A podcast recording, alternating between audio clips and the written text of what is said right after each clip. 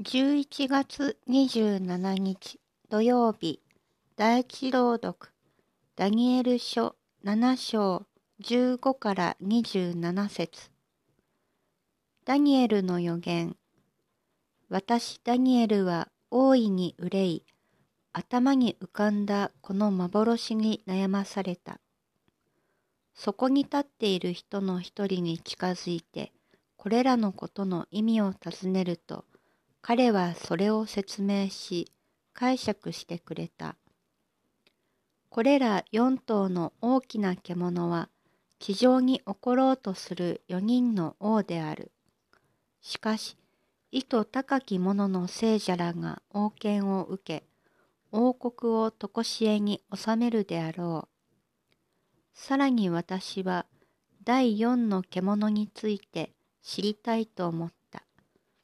これは他の獣と異なって非常に恐ろしく、鉄の歯と青銅の爪を持ち、暗い、噛み砕き、残りを足で踏みにじったものである。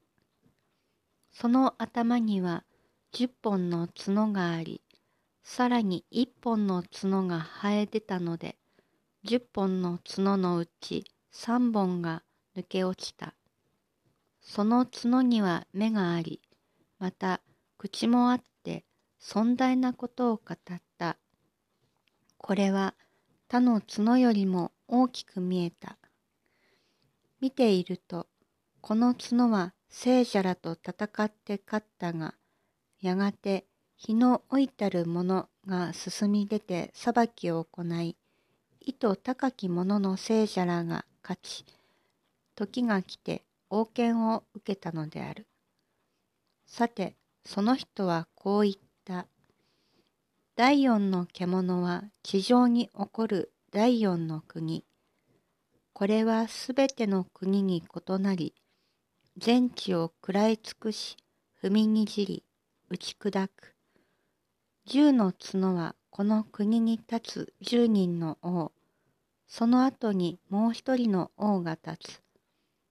彼は十人の王と異なり、三人の王を倒す。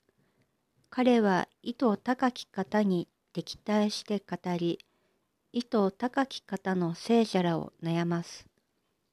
彼は時と法を変えようと企む。聖者らは彼の手に渡され、一時期、二時期、半時期が立つ。やがて裁きの座が開かれ、彼はその権威を奪われ、滅ぼされ、絶やされて終わる。天下の全王国の王権、権威、支配の力は、意図高き方の聖なる民に与えられ、その国は常しえに続き、支配者はすべて彼に仕え、彼らに従う。